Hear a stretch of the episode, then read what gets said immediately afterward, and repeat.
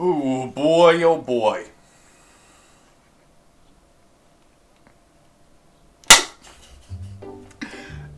Hello and welcome to another episode of the Movies Be Like podcast. I'm Miranda. and I'm Ryan, and this is episode four. Four. Four. Four. Can you believe it? Four. I, I surely can't believe it, Ryan. I Let sh- me tell you, mm-hmm. when we started this this podcast a month ago, I never thought we'd take it this far. we have so many ideas for episodes. What It's are you talking it's crazy. about? I'm just kidding. Okay.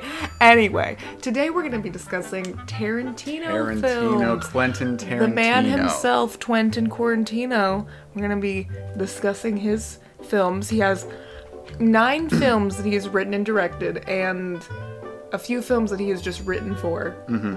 and not directed, and some that he's as just acted some in. as many do in the Hollywood life. You know, they they sometimes they just write, sometimes they direct, sometimes they write and direct. wow. Sometimes they even act in their own films. It's so true.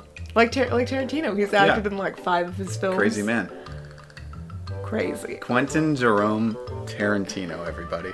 All right. Well, Let's get in. Well, we're going to be discussing his life, where he's from, a lot of facts His about him, his background. background. Uh, and then we're going to be discussing our personal favorites, as well as maybe briefly discussing his other seven films. But but our main favorites are both of our top favorite is Once Upon a Time in Hollywood, which came out in 2019, and then our like One of our other top ones. my like Miranda's- up there top one is Kill Bill. So we're gonna be mainly talking about Kill Bill and Oh, both Kill Bills. Right. Yes, well, Yeah. he considers Kill Bill to be one. Of the. I know film. he does. I know he does. He So, does. out of respect for the Tarantino man himself, we're just gonna call it Kill Bill, and I'll mean all four hours of the film. Got it. Okay, so shall we get into this? We shall. Okay, Jump right in. jumping in. Here I come. Tell me some fun facts about this boy. This boy. Well, okay, this boy. He was he was, born on March 27th in uh, 1963. In Sandwich, Illinois. No, not Sandwich, Illinois. He was born in Knoxville, Tennessee. So Knoxville, Tennessee. He uh he he was born to his mom, Connie McHugh. McHugh. Um, McHugh? McHugh. McHugh. Um Mm-hmm.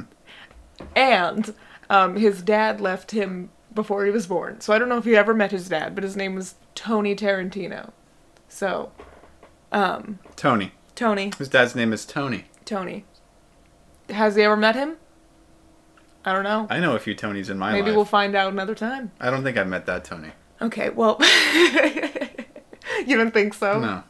Yeah, chances are pretty low. Okay, anyway, so uh, his family, this Tarantino man, he moved to California when he was four years old, and that's when his love of film began to blossom. Oh, yeah? And uh, he said that his first like memory of film is his grandma or his grandpa, I can't remember which one, taking him to go see a John Wayne film, the OG cowboy Pretty sick. of our time.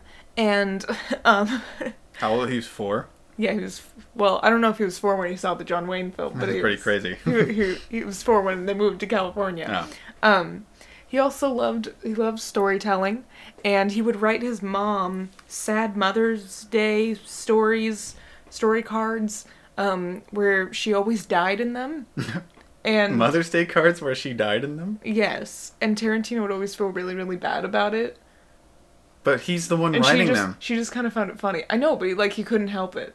He was just kind of like, "You keep dying in my stories." I'm so sorry, Mom. I just had to kill you. Exactly, which makes sense because if you've seen any of his films, you know he's He's a.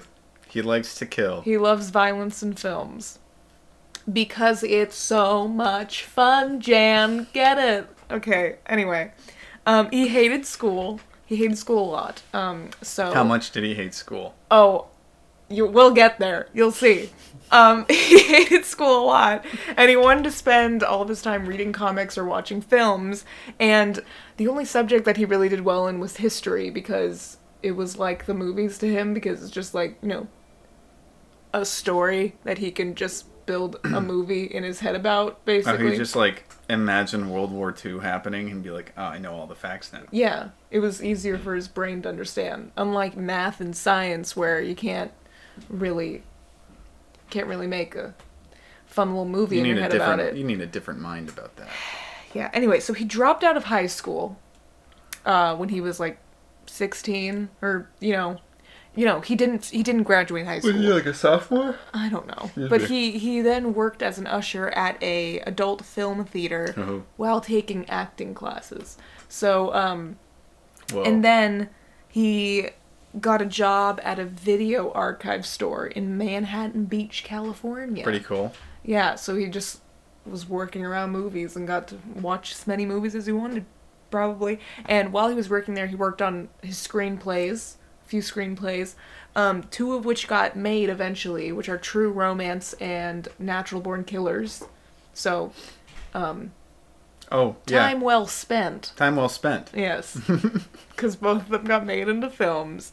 Um, and he also, while working at the video archive store, he got a job on uh, in an episode of The Golden Girls, where he played an Elvis impersonator What's in one of the episodes. He was an Elvis impersonator. yeah, What is it, the Golden Girls? By the way, I have no idea. Oh, it's a real. It was a really famous sitcom.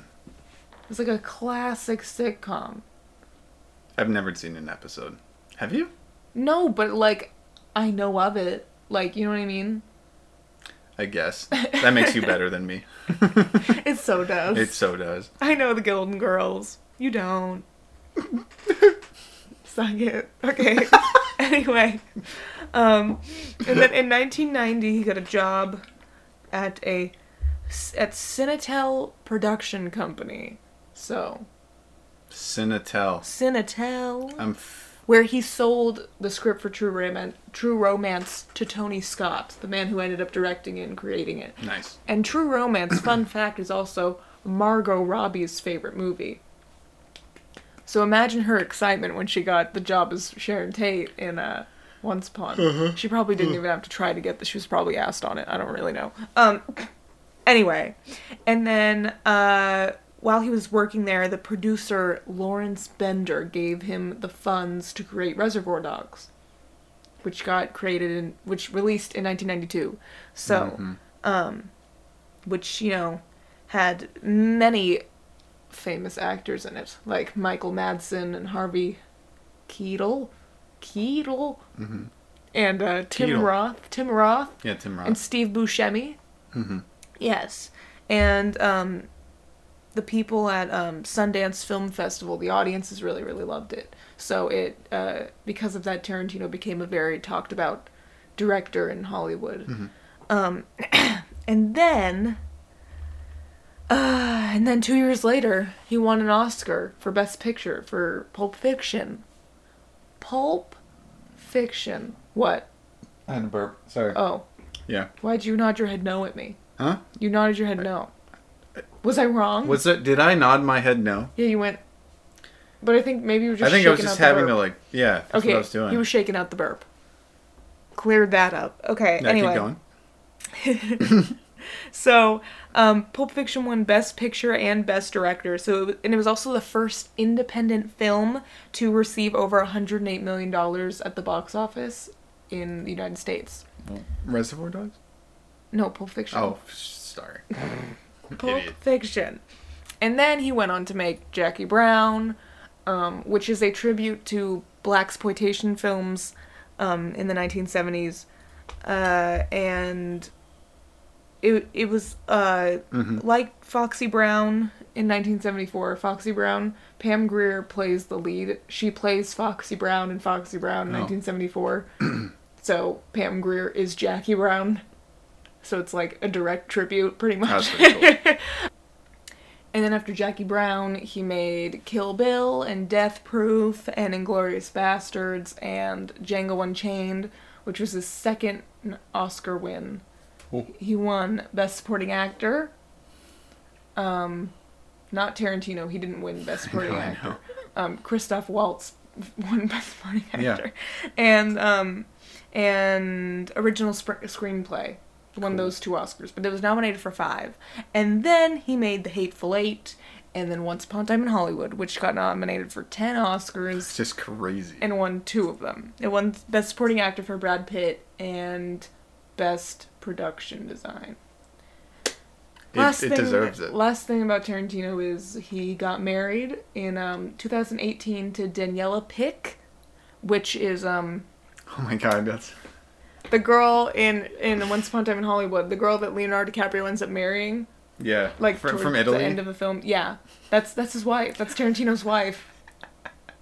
Yeah, I forgot about that. Mhm. and they have really a, they have a- they had a kid together. Aw. So there you go. Cool. Pretty fun, That was pretty neat. Thanks for all those fun facts, Miranda. of course. As you always do in every episode about who we're talking about. Thanks. You're welcome. Okay. Whoa, we changed clothes. If you're watching this on YouTube, you probably noticed that we changed clothes.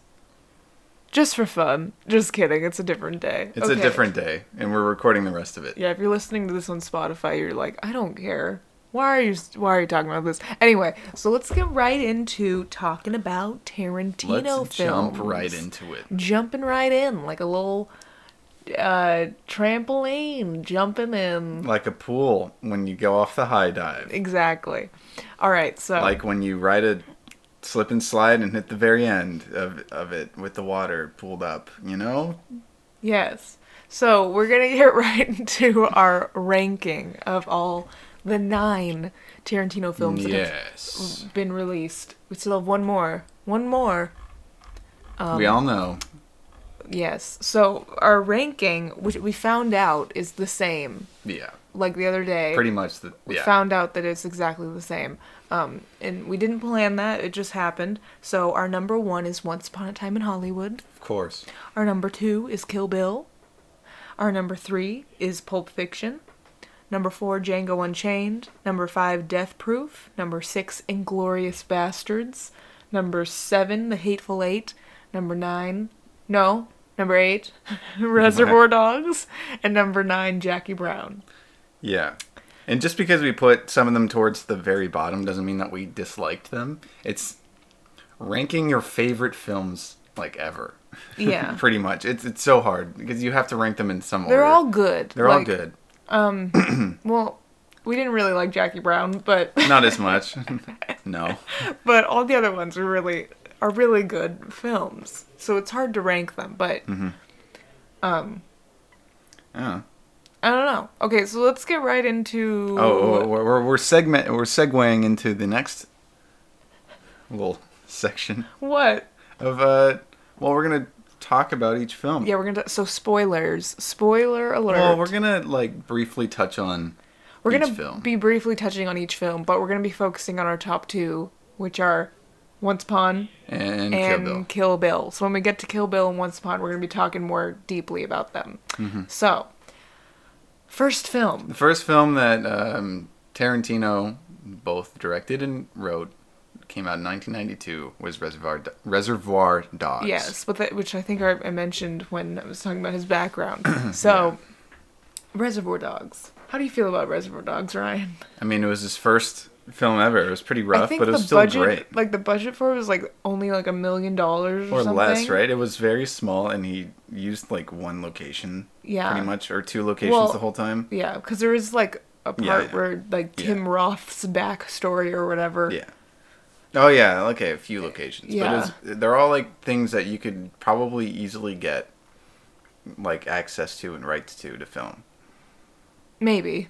I don't know. like one's I've an empty tried. warehouse, another one's yeah, an apartment building, Yeah. another one's like a cafe. Yeah. Right. So and it's, well, he did get a street to do that big explosion sequence. Yes, where like half of them die. No, that's not where they have. That's not where half of them die. I've only seen it once. well, you just spoiled that. Well, I already said spoilers. I know. Yeah, you're right. Okay. Um, but yeah, I remember the part.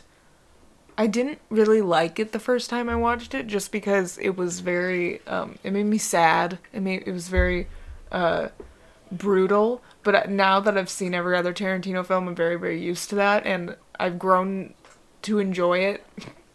I hope that doesn't sound messed up, but like. Well, no, you enjoy his art style of Yes, of like fic- and- fictitious. And since it's his first film and it's very low budget, it doesn't really like. I mean, obviously, it doesn't feel as Tarantino as the rest of his films because it's low budget and It's you know Yeah. I mean, it's it's his first film. Yeah, like the part where um Michael Madsen is that his name? Yeah. When he cuts off the ear of that one guy, but they don't show it. I feel like not showing it made it harder to watch for some reason. Like personally for me, because I then it was up to my imagination to form what it looked like for me. If he were to just show it, I'd be able to watch, Of which course that's sounds a- so messed Yeah. up. Of course, that's a stylistic choice. But no, but remember, I think our friend Casey told us that like, sorry Casey if you didn't actually tell us this, um, but like, putting words in your mouth. um, but like he didn't have the budget to make like a fake ear, like blood type oh, thing. like like the makeup so that's that? why the camera pans away during that part is because he just didn't have the money to do it. That's funny. Yeah, so that's why they didn't show it. It wasn't like an artistic choice. It was like oh. uh, I would show this if I wanted to, but we don't have the money, kind of thing. Yeah. he doesn't have the money to do like a simple prosthetic that to put on it. Well, well, I don't know. Well, one that looks good, Yeah. that's a lot of money. I guess. Also, like, I don't know. all- Just the whole movie, Tim Roth is like on the floor bleeding out the entire time, and I really No, hated he's that the first time I watched it. Yeah. It's like the whole film, he's just laying there, like bleeding out. I mean, I haven't seen it Oh. in a while, but I remember that very Well, he, uh, clearly. What? I I think that's towards the end of the film, like when they all realize they they start like distrusting each other so much that I think you're wrong. Nah, be He's wrong. always laying there, like the whole film. like well, I don't know if it, I feel like it happens within like the first 15 minutes of the film. It's like he gets shot or something. I can't remember. This is really bad because we haven't seen it in yeah. a really Let's long move time. on to the next one. but One that we no, actually remember. it's really good. It's good. They're it's all great. good, especially. I mean, it's Tarantino's first film. It's Mm-hmm. a classic, and it has the song "Stuck in the Middle with You," which is a very good song. So Tarantino was doing great with his musical choices from the very beginning, Mm-hmm. and um, Now, and Steve Buscemi. oh yeah, he he has a great cast. We love. Steve Buscemi. Okay, next film. Pulp Fiction. Oh, Pulp. Just two years later, in 1994 is when it was released. That's crazy. Yeah. Okay, Pulp Fiction came out two years later in 1994. It's a big jump in production quality because I feel like he really proved his worth. You know? Yes. Uh he God, he very much like solidified his his style of filmmaking Mm-hmm. in that film. Yeah. And it's not told in the chronological order, which was very very confusing for me the first time I watched Yeah, it. Yeah, and same here. I was I didn't know. And then the second time I watched it, I was like, "Oh, I get it. I pieced it all together." It takes like a good two watches, Yeah, two watches and you'll get the whole thing. maybe three. I just love the dialogue so much. I mean, that's of course like a very strong thing that Tarantino has in every single one of his films. Yes. The the dialogue is He's very Excellent. he's very good at making anti-heroes like likable. yeah, John Travolta and Samuel Jackson. They're They- like on their oh way to kill someone. Like multiple people. But and you know this in your head, but then they're talking about oh my god, I don't want to say it, but the royale with cheese. Yeah, you know what they call a quarter pounder. Yes, they're having like like funny banter in the car and it Mm-hmm. makes you like them right away. And then it makes you root for them. Royale with cheese. God. Movies be like Movies be like, oh, Royale with cheese. Royale with cheese. But yeah. Um also I mean, and uh, Quentin casted himself in this film. he's in it? Oh yeah, he's in it. Oh yeah. He was also in Reservoir Dogs. That was weird. He played kind of like a a kind of a dick character. Yeah. He was kind of he was just not likable. But I mean, he wrote it I mean, himself. in the grand scheme so he things, probably knew. they're all like unlikable people because they all are part of that circle of people who I'm kill. aware, You Ryan. know. I know you're I aware. know. I know you're aware. I know you're aware. Okay, and then also we have the classic dancing scene to "You Never Can Oh Tell" by um uh, Chuck Berry. Where they dance, they boogie oogie. Uma, Uma, and Johnny. Uma, Uma, Uma, Uma, Uma. That scene always makes me want a milkshake. Yeah, I want a milkshake. It's a very very good fil- film. I mean, it's it's kind of like I have to hear about it like every single day as a cinema major because literally in every single class somebody has to reference it or like talk about how great it is and I'm always like, "We get it." What about like when your professor's like, any new films that you guys have watched recently? Any new Someone's- recommendations? Someone's like, "Pulp Fiction." And he's probably like, like the 300th time he's ever heard He's it. like, "Uh-huh. uh huh. We've all already been assigned to watch that in multiple of our classes. like everyone's seen it. Um anyway. But uh, regardless of that, it's it, it is a great film. There's a reason why it's so hyped up in the cinema world.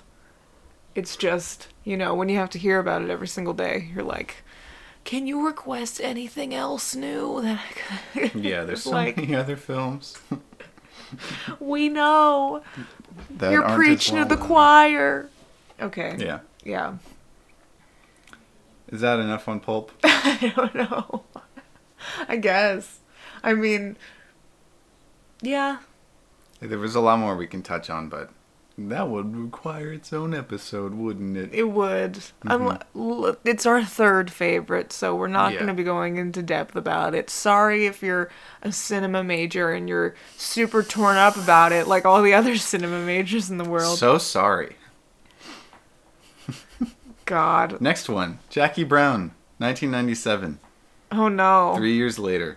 We didn't like this It's film. It's a two and a half hour, we didn't like it. uh, slow paced, uh, slow burn, Yeah. uh, stress you out kind of film. And I didn't even stress me out. It just made me like annoyed because it was so long and it was about money. Like it the plot wasn't even like interesting. It was just like oh she wants the money. That's it. Mhm. And she's just figuring out how to keep it for herself. So I don't know, the plot wasn't very great and then also all the characters were not likable in my opinion Yeah. except for Jackie Brown. Jackie Brown was probably the only likable character, but also if she was put into any other Tarantino film, she would be the least likable character. yeah, you made a good point about that when we watched so it. like I don't know, it felt so long. Well, I mean, okay. For one one reason why I felt feel like it felt so long is because we paused it for an hour when we were watching it. Well, yeah, but it would have Yeah, felt long but- either way. Like when we Yeah, paused of it, course. when we paused it, there was still like an hour and a half left, or like Yeah, an hour left, and we were like, "How? How? Like, when is it going to? When is it gonna start?" When's anything going to happen that that is interesting? Yeah, and I don't know. We were talking about we watched it with our friend. I want to give it another chance for me, like for just to, to Yeah, really solidify gonna- my opinion on it. I'm not gonna waste my I- time. I, didn't. It's two and a half hours, and it's Yeah. not. I'm sorry if you like it.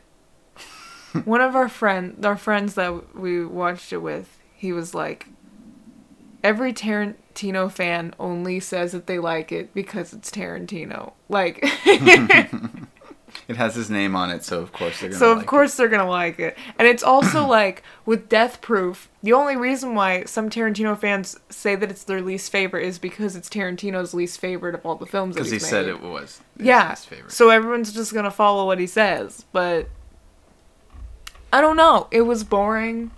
It had the potential to be a lot better than it was we just because it's a Tarantino we film. We just think a lot of it could have been uh, cut or slimmed slimmed down. Could have trimmed out a lot of fat there because the fat wasn't even like fun to watch or artistic or anything. It was just boring.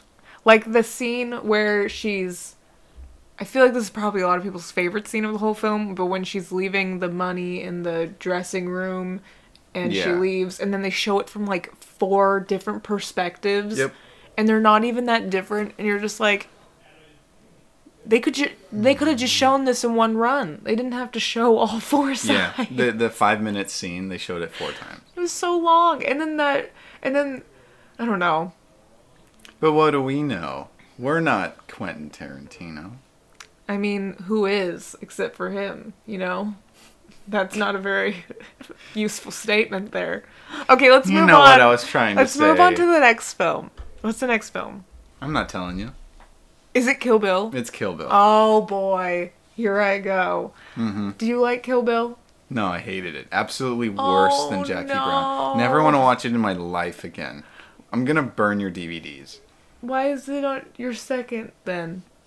I'm kidding. Really? Yeah, I was joking that whole time. I couldn't tell. Brian's such a jokester. Okay. Ew. I Josh here and there. okay. Anyway. Um, tell me about Kill Bill since this is your specialty. You were Uma Thurman, I was I You was I was uh kiddo. Beatrix You were- Beatrix Kiddo. for um Halloween. Halloween. in 2019. I got a lot of compliments on it, hmm which was very very nice. Mhm. I felt a little a little overwhelmed. It was I was very thankful. Um I don't know what You're saying. very thankful. I was very thankful that the this expensive costume that I spent all my money on. Actually paid off. Yeah, everyone was like, "Whoa, I missed 2019. That was a good year." no pandemic. it was also just a good year for me personally. But um, anyway, that's beside the point. Uh, so what do you like about Kill Bill, Ryan? You go first because I Oh, have God. since I have so much to say. Um, well, he really perfected action, like the style of action movies Mm-hmm. in this film, um, and incorporating martial arts, is, which is something that I trained with when I was younger for like ten years. I received a black belt, so it's fun seeing a martial arts film, but I never really used swords. You know, you never used a. well, like like no, I mean, you never used a sword, Ryan. used a sword in a in a film, or not in a film, in a form, um, a few times. You've been in a film with a sword before, Ryan? How have I never known this? Wow. hmm Okay, sorry. Go on. Anyway, Uh huh. I don't know. I I love the intense action, the the complete brutalness Uh huh. of what she's doing to everyone.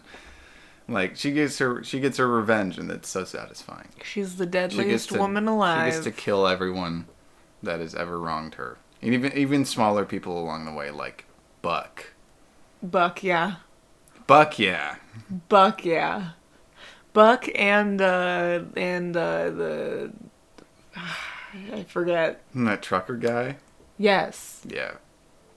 Wait, there's a trucker guy? Yeah, the one. Wait a minute. Who are we talking about? Buck and the trucker guy when she's in a coma and the she kills both of them. Oh, right, right, right, right, right. Yes, yes, yes. Who are you talking about? No, I know who you're talking about now. When you said trucker, I imagined a guy in a truck, and I was like, I don't know who you're talking about. But it's the guy who's about to, you know. She's in a coma, and Yeah. men are, like, paying money to the hospital to. To sexually do something to her. Yes. And So it's disgusting. But then she gets bitten by a mosquito and wakes up. Which is great. I love that a mosquito Yeah. made her wake up The out part of a is coma. so heartbreaking, though, because she wakes up and she's immediately realizes that her pregnant belly is gone. it's been like three, four, four years. Yeah, and she's just like, holy shit, I don't have a baby. And she's just crying. It's really Mm-hmm. Okay. heartbreaking. What do you What do you like about the film? What What's your it just feels like the most Tarantino film ever. It feels so Tarantino y. And I love it. Well, describe what you mean by Tarantino-y. I know that's a hard question to It's answer. hard, but like, you know how with auteurs, the whole point is that you watch their films and you immediately know who directed it and wrote it because of their style being so unique hmm to who they are. Feel like Kill Bill is the one where when you watch it, you know it from the second that it starts that it's his film. Yeah. Um but also I just love how simple the story is. Like Mm-hmm. the whole story is just that she She used to be in, in the, an assassin squad and she left and she changed her name and now she's about to get married and have a baby. And Bill, the guy who ran the assassination squad, sets up everyone to murder her and like everyone at the wedding rehearsal or something. He felt betrayed because she's Yeah, 'cause he was married to someone heartbroken. Yeah. and he ends up shooting her in the head, but then it just puts her into a coma for four years, Mm-hmm, and she wakes up, and she's like, "I'm gonna get my my revenge on all these people who wronged me." So Mm-hmm. it's like the four people in the assassin squad and Kill Bill and Bill, Yeah. yeah, and then she finds out that her daughter is still alive. Her daughter's like grown. Yeah. Well, that's that's like the That's in the biggest second- reveal yeah, of that's- the second film. I that part shocked me. yeah. Oh God. I was like, how did he get the baby out? There's a lot of unanswered questions, but like you just you just let him be. I think I'm gonna warn some of the people that listen to this podcast to not listen to certain sections of this, so because I don't want them to get a lot of it spoiled. But the whole there's spoilers. We've mentioned that so many times. I'm so sensitive about spoilers. Who I would be I would never watch a podcast episode on a movie that I hadn't seen. Why would I I don't know. Okay, anyway. Um let's talk about the history of Kill Bill. So Kill Bill, um, the movie idea was brought to Uma Thurman on the set of Pulp Fiction when they do the dancing scene between her Yeah. and John Travolta. That whole diner scene, that whole day or days that they were filming that, uh, Uma and Tarantino were talking about uh, this whole idea of Kill Bill and how cool of an idea it is and how he wanted her to play the lead in it when he finally made it. And she was actually the one who came up with the idea of the opening when it opens up on her face all covered in blood and and in her wedding veil and everything. Um and then you know, Pulp Fiction was probably made I mean it came out in 1994, so that was probably in like 1993 and I mean, that's really funny that they're talking about another movie idea on the set well yeah. of Pulp Fiction. you get excited and then um and then they kind of lost touch for a while and then in the year 2000 uma thurman went up to tarantino and was like hey is that kill bill idea still in the works? The kill bill was always going to be the name of this film since the very beginning. And uh, he was like oh yeah i'll write you a script of it like a screenplay of it for uh, your birthday.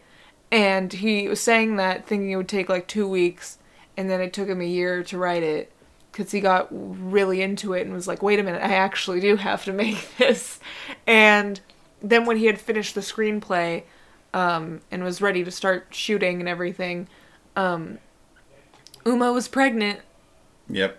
like with her second child, her son. So um, they had to hold off shooting for like a little bit longer. She had her second baby in like January 2002, and the film came out at the end of 2003. So she had to like really whip herself into shape doing all these martial arts and learning Japanese for the film. And sword fighting. And yeah, and sword fighting, like so much that she had to do in like this year. I, it's insane. Anyway, um, so and then while they were filming, they got really over budget and very over schedule, and they realized uh, that the film was it's gonna be four hours long, and no theater is going to take a four-hour movie, and also no one's gonna want to watch a four-hour movie. Um, I mean, some people might, like Tarantino fans and film majors might, but like, you know, Yeah, the really general world doesn't want to sit down for four hours and watch a movie. It's, it's, it's kind of like uh, reminiscent of, well, the Snyder cut of the Justice League that came out. Yeah. Was that four and a half hours long? Maybe. Four hours? Four and a half? No, that's not in theaters. Is it just one straight thing? Or is there like chunks? Like, because I know that with the Hateful Eight, he put it's on Netflix, but it's in like four No, different it's- parts. It's one long movie, Jesus. I believe. I'm never gonna watch that. Um, mainly because I don't care about DC films. But anyway, um, so then they realized that they had to make it into two films. So they released Volume One at the end of 2003, and then Volume Two in April of 2004. So they were released really close together. And yeah, pretty cool. Mm-hmm. Um, I really love this film a lot. Why? I know you already you already answered. I already said that. Ryan. I wasn't listening. Okay. Um, let's move into some fun facts. I have some fun facts for Kill Bill. Oh yeah. Ryan's gonna do all the talking about Once Upon a Time in Hollywood, so I won't be talking for forever. Thank God. Um, Thank. Thank Goodness. God. Okay, so some ki- some fun facts about Kill Bill. Tell me. The part where she finally gets her Hattori Hanzo sword Mm-hmm. and she slices the baseball in half. They actually did slice a baseball in half, but um, Uma Thurman did not do it. Zoe Bell did it because she was her stunt woman, and Zoe Bell Nice. excuse me, Zoe Bell is the is one of the main characters in Death Proof, the one who gets strapped to the car Mm-hmm.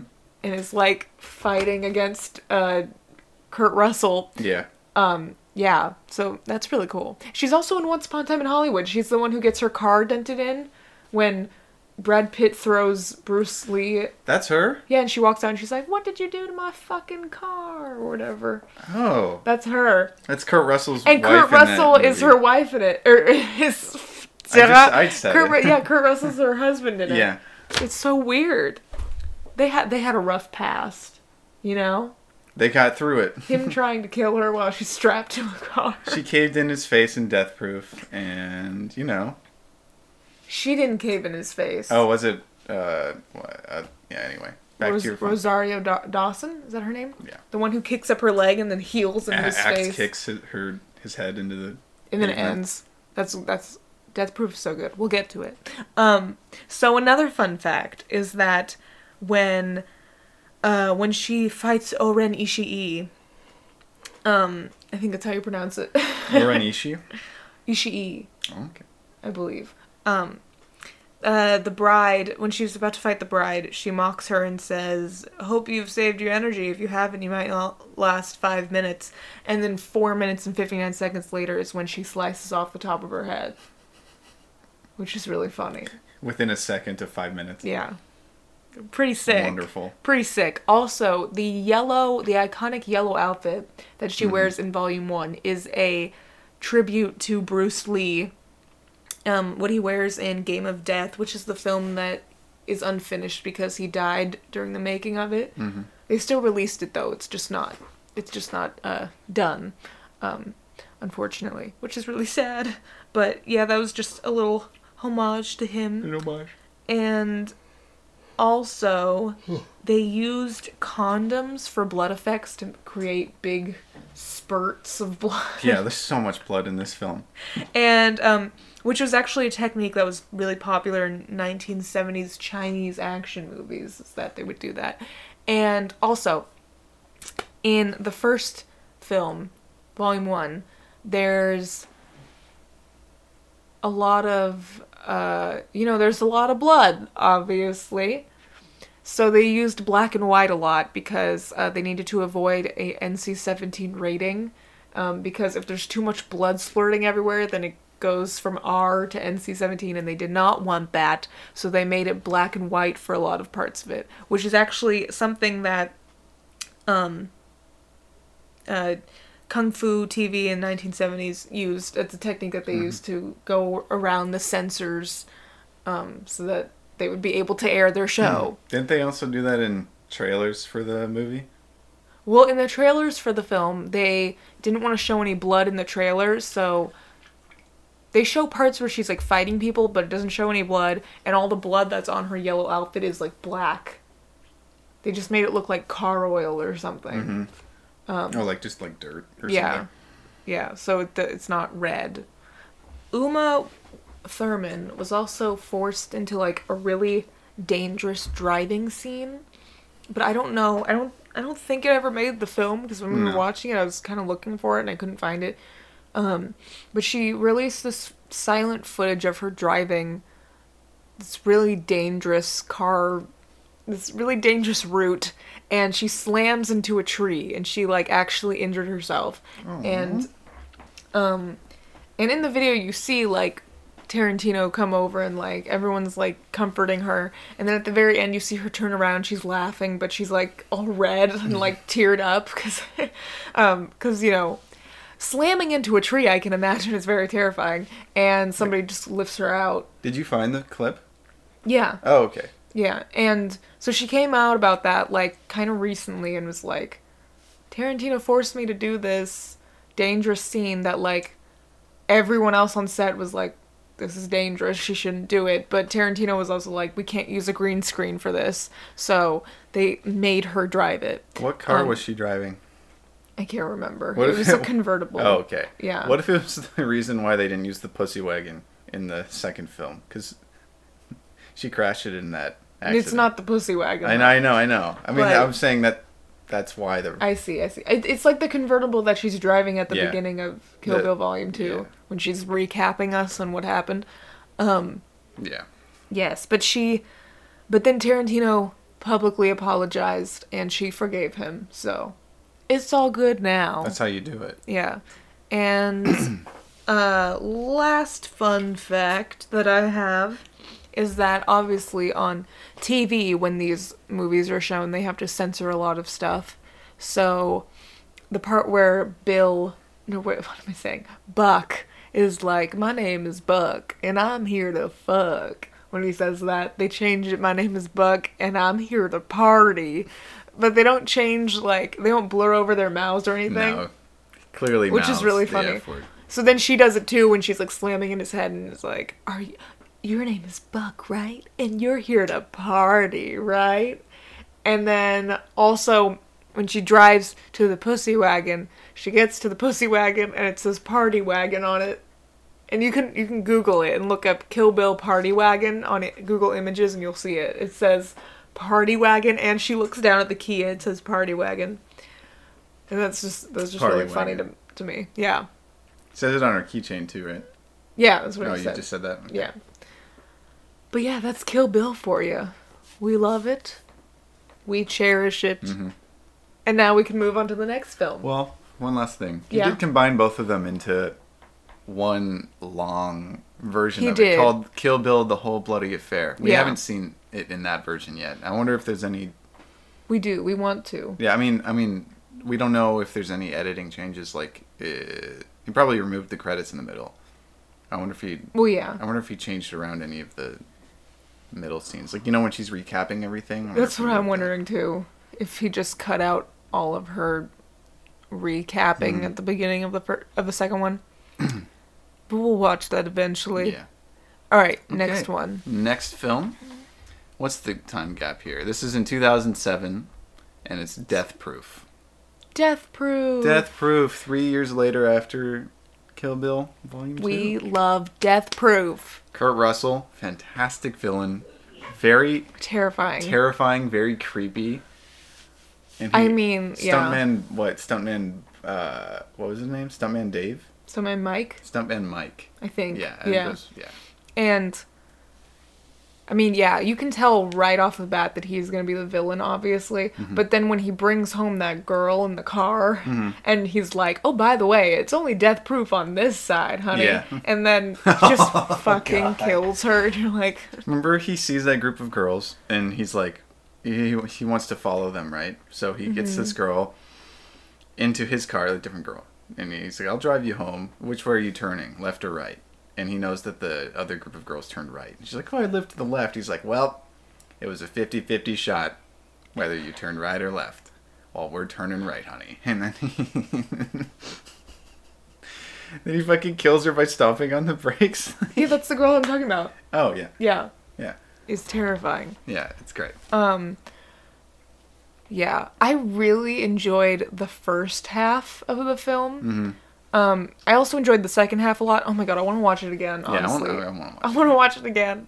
Um, I just really got attached to the characters in the first half of the film, and then when they all brutally die right in the middle of the film, and like their you see their legs flying Yeah. and everything, I And their got so sad. And th- they also die listening to like a song that I really like.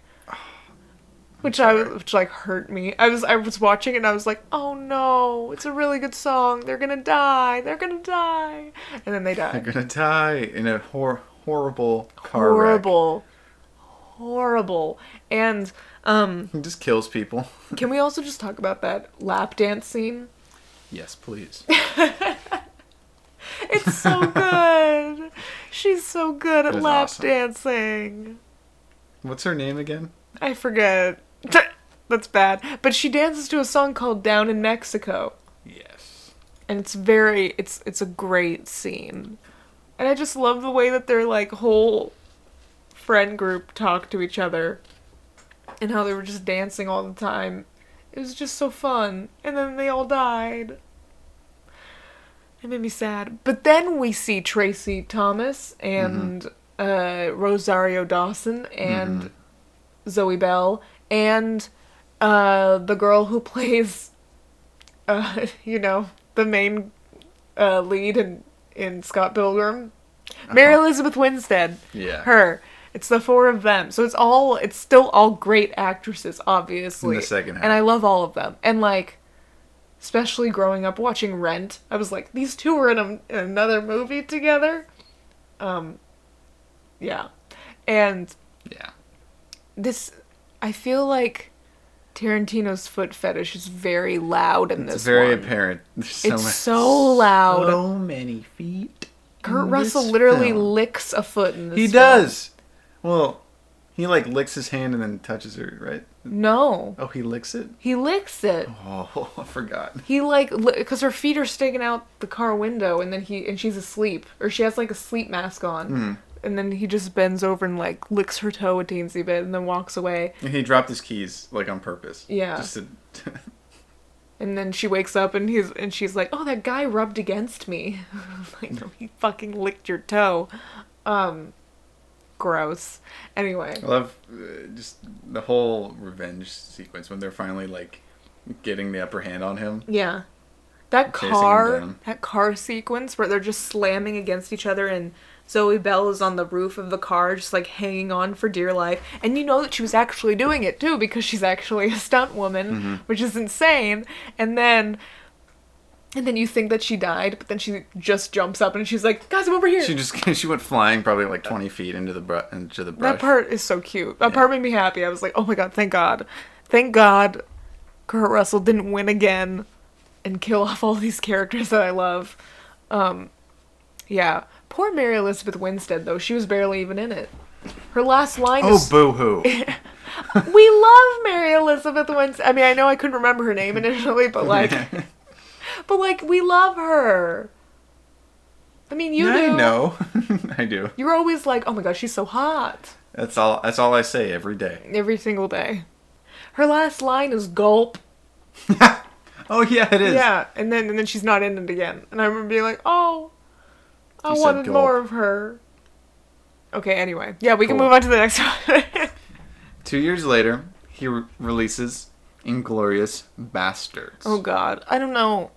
I I've seen this once and it was like a few years ago. He made Milk very un- Terrifying. very uncomfortable and terrifying. I mean, that's he didn't necessarily do that. That's also No, used I in a lot of know. films. I mean, because that was used in Really? um. I mean, this came out in 2009. That was used in No Country for Old Men. It was used in A Clockwork Right. a Clockwork Orange, like a lot. Like in A Okay. Clockwork Orange, they go to a milk bar a lot. Oh, So like it's a common technique used to just make the most terrifying characters drink milk because it's like extra disturbing to see the drink that children drink to make their bones nice and strong. You used we're told. associate chi- uh, childhood with milk. Yeah, so when you see a creepy old man drink it, it rubs you the wrong way. And in Inglourious Basterds, I the most the part that I most remember is the opening scene with Christoph Waltz Yeah, Christoph just Waltz. being terrifying. And um yeah. Christoph Yeah. Waltz is amazing in this film. I've only seen this film once as well, probably like th- two, three years ago. Yeah. Um, I just remember really liking it. Uh, I Yeah. don't have much else to say about it. I it. know I need to watch know. it again. I mean, I just remember that like everyone dies or something. I can't remember. Or like a lot of the the characters that I like the most end up dying. This sounds so uninformed and so. Well, yeah, we've only we- seen it one time and we didn't only seen it one research it. time. Yeah. Okay. But Brad Pitt is in it. Yeah. You know who else is in it? Um, uh, Gus from Love. really? Paul Rust. Oh yeah, he is. Paul He- Rust. He's one of the the guys who gets his head scraped off. After Oh, he gets scalped. I think so. I thought he was on the American. I can't remember which American side he's side. on. Okay, maybe he is. I maybe I'm wrong. I just remember like all of those men lining up and being like, "Oh, I've seen that guy from this TV show and this TV Yeah, show." yeah. Like um Ryan from The Office is Yeah, I forgot about. Yeah, that's the American side. They're not. I Yeah. think- I could be wrong. Uh, I yeah, no, I think it is the American side, but I feel like Paul Rust dies for some reason. Anyway, Probably. I mean, everyone does. Yeah. Also, the food in this movie looks delicious. Mhm. Like every single time they drink or not drink, every time they eat um, a strudel. Is that what they eat in this film? It's been so long. I don't know. It's like pie or strudel or something, and with the whipped cream, he makes it look so good. Yes, Tarantino really knows how to make food look delicious. yes. All right, we can move on to the next one. Cause sorry, we haven't seen Glorious Bastards in a Yeah. while. Same with Django, but that's the next. but that's film. more recent. We actually saw that more recently. Three years later, after Inglourious Basterds, Mm-hmm. Django Unchained. Django Unchained. Written and directed by Quentin Tarantino, Mm-hmm. casting Jamie Foxx, Christopher Waltz, Leonardo, Leonardo DiCaprio. DiCaprio. I can't. I butchered his name. But a, a whole host of other people. Samuel Jackson's in it too. So like Yeah, Samuel Jackson plays like the the worst, The worst. the worst kind of person. Right next to Leonardo DiCaprio. Yeah. They're both terrible.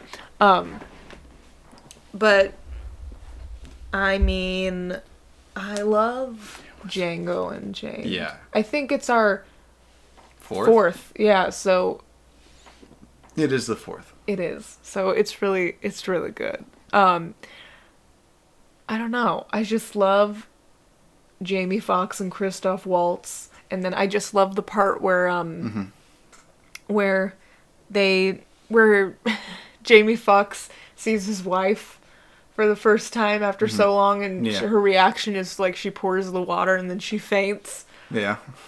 That part's really good. Um, also, this is the film where Leonardo DiCaprio act like He hurt himself. he started bleeding from slamming down glass and it breaking, and He was there was a dinner scene and Mm-hmm. um, he was getting very heated over he was getting really into his character. yeah and he like punched the table and the entire table set for dinner and he punched through a plate and like a bunch of that shards what of it- happens? yeah I think, Okay. and it cut his hand Yeah, it, cut, it cuts his hand, and they just went with it, and of course they had to, you know, replace the blood with fake blood because this would be a total health violation if he did this with his real Yeah. blood because then he rubs it all over her face. yeah he yeah that's right Yeah. And I remember like somebody telling me like, "Oh yeah, in that film Leo DiCaprio, he he makes his hand bleed and then he rubs all of his blood over the girl's face." And I'm like, "You can't do that. That's a health code like that's literally not legal." Um so he's he'd be in a lot of pain like yeah. Um but he I mean he just gets really into it. Yeah. He toughed it out. Um but yeah, Django Unchained. Django had a very good uh like costume and Oh, I love the costume design. It's he's so it's so clean blue, yeah. I also uh, love the end when he he's like I forget the name of the character, but he's like everyone say goodbye to Mrs. something and then they say bye and then he shoots the gun and it like goes straight into her and she's like ah yeah oh she gets yanked out Yeah. out of the the doorway It's so funny. It's such a satisfying film because everyone that you hate, everyone that you hate gets killed gets killed. So, shockingly profane and never boring yeah. Also, shout out to Ben. If you're listening to this, I know that's the only Tarantino film he's seen. That's the So Ben. shout out to Ben. Good job seeing this one. Good job, Ben. You- you Sorry saw about all the spoilers for the other ones. Um, okay, next, Next one. one. Hateful Eight, Hateful Eight. 2015, three years after Django. Mm-hmm.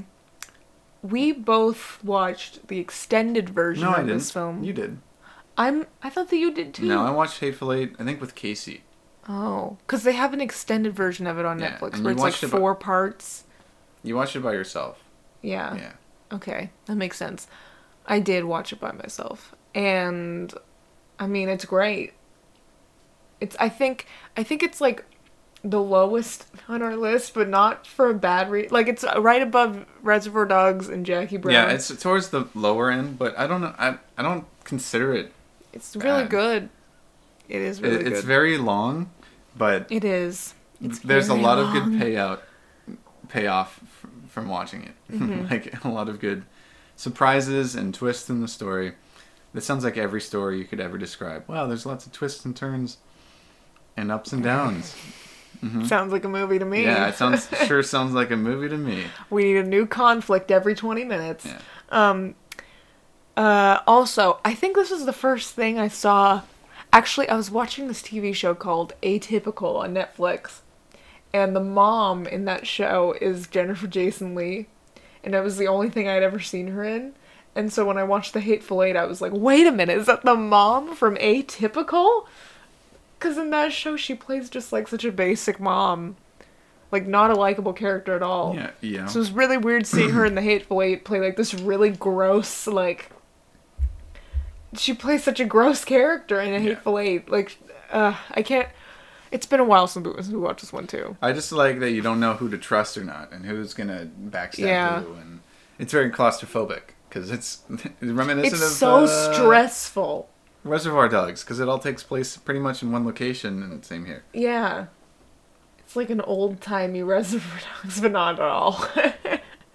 The southern, yeah, not at all, because the characters aren't in a gang or whatever.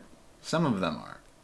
Well, you know what I mean. Like they're not all in the same yeah, one. they're not in the yeah. Like they're not about to go on a mission and They're then a bunch of- accidentally all die in the Yeah, process. there are a bunch of different uh, mixes of people. Yes. Um God, I remember what made me the most sad about this film was the part where um they show the flashback of them going into that house and like killing all the people who it was like a candy shop Mm-hmm. and they just kill everyone in there and it's like all these sweet sweet people who just Mm-hmm. want to sell candy. That part made me really sad. And they just like took over it. But then all the bad people die too, so it's good. Yeah. Sorry for how many spoilers we're getting. But anyway, okay, we can move on. Once Upon a Time in Hollywood. Here, Here it we is. go. My Big Shot 2019. Written. Well, I don't know if it was written. It doesn't say it was written, but directed by Quentin Tarantino. Totally written by him, too. So, 2019. Leonardo DiCaprio, Brad Pitt co star in this fantastic film. This is our favorite film of all time. It is. We love this film so much, mainly because, well, personally for me, I You like the 60s? well, I just love old timey Hollywood. Yeah. and I've always loved films that are based around old timey Hollywood. And this film is literally a love letter to old timey Hollywood. is. Yeah. Take a shot every time I say old timey Hollywood. Old timey Hollywood. That's five, right? yeah. Okay. Um. Yeah. So, it is an amazing film. It's- I. It's one of those films where when I watch it, I'm like, I'm so into the scene that I'm watching, but my brain is also thinking every scene ahead because I'm so Yeah. excited for yeah. the next scene I'm so excited. well. So excited to watch what's about to Yeah. happen. And the movie's like two hours and 45 minutes or something. Mm-hmm. And so it's like every time I watch it, I have to like really devote my time to it because I can't, I can't, I can't have any distractions. I would love to watch this film for the first time again Yeah. because we saw it in theaters. Oh my god. We already talked about this oh, we in did. the first oh episode. yeah. Okay. Well, How when we saw it in how the terrible time. experience we saw it for the first time. I got But it wasn't terrible because we still loved the film Yeah, regardless. It, fan- didn't ruin the film. no, Um, it, it's a slow burn with a very satisfying payoff Yes. uh, as well. Mm-hmm. Um, it, it it's just so good. It's so good. It's true. It's true. It's true. It's true, not Ryan. not everyone will get or like the fact that mm, pretty much nothing really happens or very Yeah. actiony, but it That's the whole point. Is that everything? Every time you think something bad's about to happen, it doesn't happen. Mm-hmm. Um, like it sets it up perfectly for some Mm-hmm. crazy action sequence or something like very bad is gonna happen. But and, no, And if you pay attention to the film, literally tells you like like we're going we're against all the with you. conventions. We're, going- playing with yeah, you. We're playing like with you. Like the like every single time they pull out of a parking lot, they drive on the opposite direction of the arrow. Yeah, So it's like telling you we're going in the opposite direction than you think. You think Yeah. all this bad stuff's gonna happen because you know what happened They- in real life, they do it every time. but nothing that bad is ever is like really gonna happen. Mm-hmm. And the thing that does happen isn't even bad. Brad Pitt is pretty much untouchable in this film, mm-hmm. except for the very end. But like, Yeah, but he but he he's lives, still fine. He's still He lives and he's like, fine. I tried. I tried. It's like I'm. He said, "I'm the devil, and I'm gonna do some devil, Devil shit, shit." or something." it's so good. It's so good. Should I talk about the fun facts, or you still want to keep talking? No, you can talk about the fun facts. Cool. I if I start, I won't stop. Yeah, I know. Yeah. Okay, go ahead. Okay. So something fun about Tarantino is that he goes to the movies for three weeks when he first releases a film, just to get like a sense of the audience's reaction. And he he says that it's the biggest payoff to him to hear audiences laugh and enjoy his film. Um, yeah, he, he also says that it's not, he won't you won't get that audience again after like three weeks because you know it's a big blockbuster hit Yeah. and the uh, theaters won't be as crowded and won't be as packed and everything. And he just he like goes around town to different theaters and stuff. Yeah. Okay. So on set, Tarantino banned uh, phones. banned phones. No phones. No, f- this, these are my facts. Okay. I these know. are my facts. I just, Just because you know, them, them. just because you know them, doesn't mean that you can't take know over them. my segment. He's I sorry. know. He hates phones He hates phones. He'd fire anyone who has them on out set. on yeah. set. Yeah, he just He- wants them to be focused and just not distracted Yeah. because He he even owns a flip phone. He doesn't even have a, a real really phone, like an iPhone or anything. An duh, an Android or whatever you call them, phones. Mm-hmm. yeah. Anyway, go on. Margot Robbie was actually given some of Sharon Tate's personal jew- jewelry to wear on set. Right. Yes, Yeah, I heard about that. yeah. Um, That's nice. so you know when they go to Spahn Ranch and everything, and they have like the guy who's uh, who owns it. Burt Reynolds was originally cast to be the owner of Spahn Ranch, but he passed away before they shot any of his scenes. Oh, So yeah, he he lives a good life. The super famous man. sad. I He was know. supposed to play George. Supposed to play George, but Bruce Dern was given the role after. Squeaky? Squeaky. I don't know the color of the bitch's hair. the redheaded one. No. I'm fucking blind. yeah. okay, go on. Um, so, you know the part of the film where Sharon Tate goes up to that movie theater, and she's like, "Oh, can I have a free ticket? Classic scene. I'm in. I'm in the movie." Yes. And everyone's like, or, or the girl in the ticket box was like, What? "What? No way! I don't. I don't. I don't. This I'm not buying in- this." This girl was in Valley of the Dolls, and Margot Robbie's like the one who does dirty movies. Mm-hmm. Mm-hmm. I've seen this film way too many times. Uh, yeah, that entire sequence of saying that you're in a film or something like that is inspired off of Tarantino's own experience at the same theater that the f- scene was shot in. So he was taking a date to see R- True Romance, something that he helped Oh, write. Margot Robbie's favorite movie. yeah, it, which came out in 1993. hmm Now, That was like his first screenplay that sold or something. Yeah, yeah. And it was a year after his success of Reservoir Dogs. So he definitely was well beginning to become well known, and Yeah. so he went up to the box office guy and instead of paying for a movie ticket, he's like, "I I wrote the film for True Romance. Can I get a ticket with my date?" And the dude was not buying it. He was absolutely not buying it. I mean, of course, if you have someone who walks up to you and say, "I wrote the film. Can I get a free ticket?" Of course, you're going to be skeptical.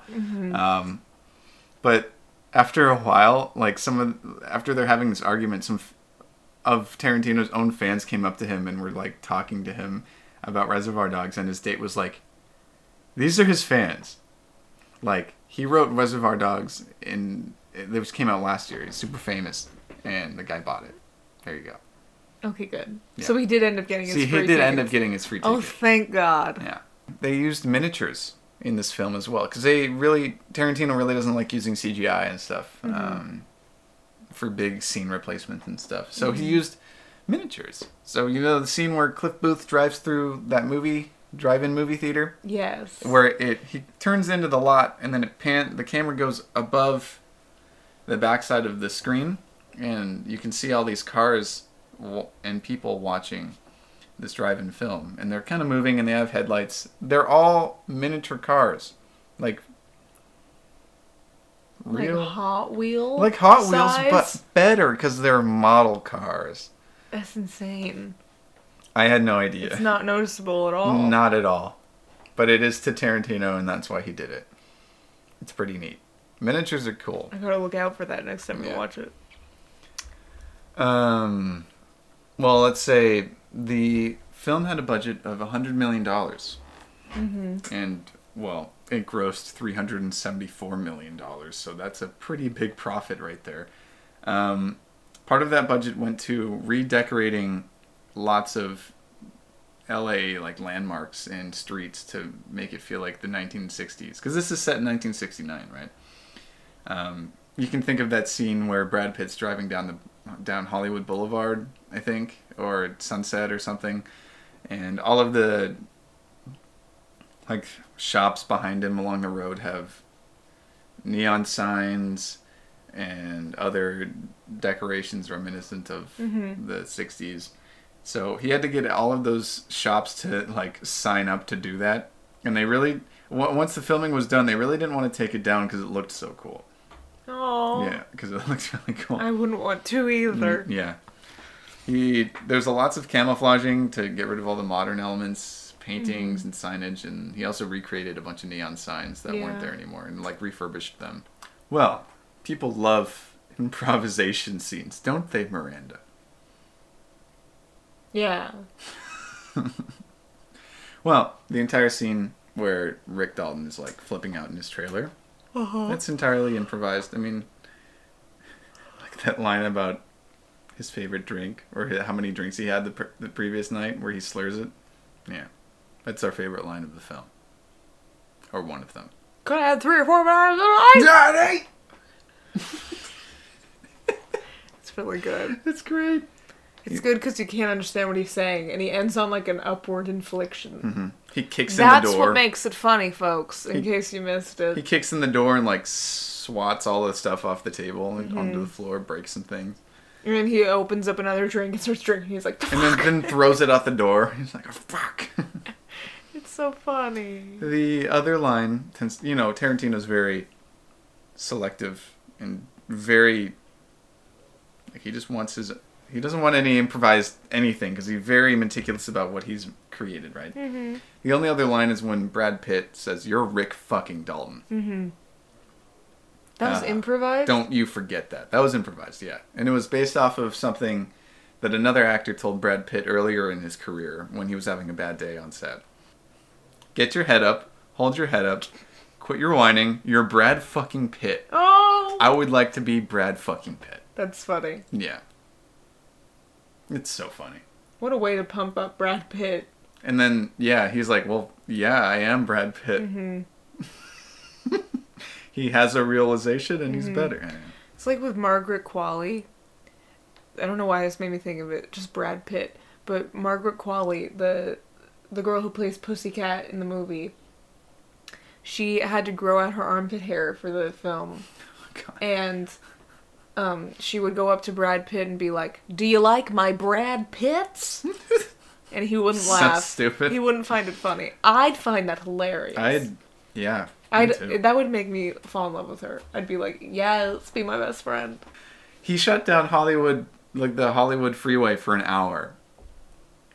Can you One imagine what that did hour? to the traffic in that area? Oh my god. He shut it down. awful. You know where he takes Margaret Qualley and they hop on the freeway, like Brad Pitt and Margaret Qualley. They, Yeah. they take that entrance. We took that entrance one of the times we were uh, down in L.A. and I was like, oh, this is this seems familiar. I wonder why. It was that it was that freeway entrance. He shut it down. Shit. Mhm. That's stressful. Yeah. And I mean other parts of the freeway too, because you know they filmed on the freeway. Yeah. Yeah. You got to really budget your time well, because you're ruining lots of other people. I mean, you're affecting lots of other people's lives, and they're He's absolutely destroying everyone's life. Yeah. Shutting down a freeway for one hour. so. You know, Rick Dalton plays a character in the Western television show Bounty Law yes. that he came up with. Well, he wrote. He actually wrote several full-length episodes for it, and he has plans to like direct them and shoot them as a real series. But We'll see do you think happens. we'll ever see that? I know that there is one though on like the special features of the DVD. Remember? Yeah, there is one. Yeah.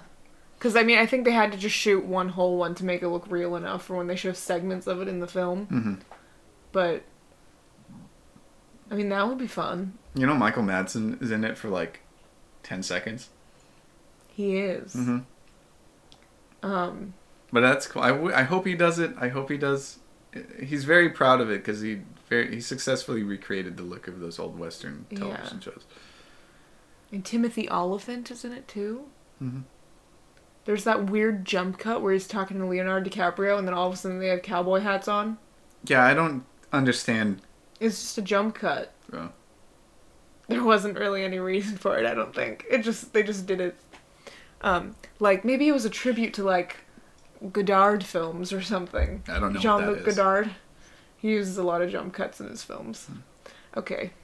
Anyway, probably not. But anyway, I maybe, don't know. What are maybe, you saying? maybe Tarantino does old films. Well, not really old films. They're all films that came Mhm. out when he was a kid. Yeah. So they're just films to him. Yeah. Well, I think this will conclude the fourth episode of the Movies Be Like Yeah. podcast. Sorry that for like three of the Tarantino films, we haven't seen them in a while. We didn't have all the time in the world to rewatch every single Tarantino film for this they're long and yeah. Because they're very long. Um, We also have other we rewatched all. Mm-hmm. the ones we focused on, but yeah, we gotta rewatch Inglourious Basterds and Reservoir Dogs, and I want to watch Death Proof again, even though I, I watched wanna- it yeah. like, last month. I really want to watch. Death oh no, Proof like again. a couple weeks ago. Yeah, not that long ago. And um, I watched it on Easter. and Easter. Django and Hateful Eight. I want to rewatch pretty much everything that I haven't seen a million times. Um, I don't really want to watch Jackie Brown again though. no. okay. Um, thank you for listening to this episode. Thank you guys. Sorry, it's kind of a long one, but I think we say that about every single one. but I mean, we It- they are long. nine movies to talk about.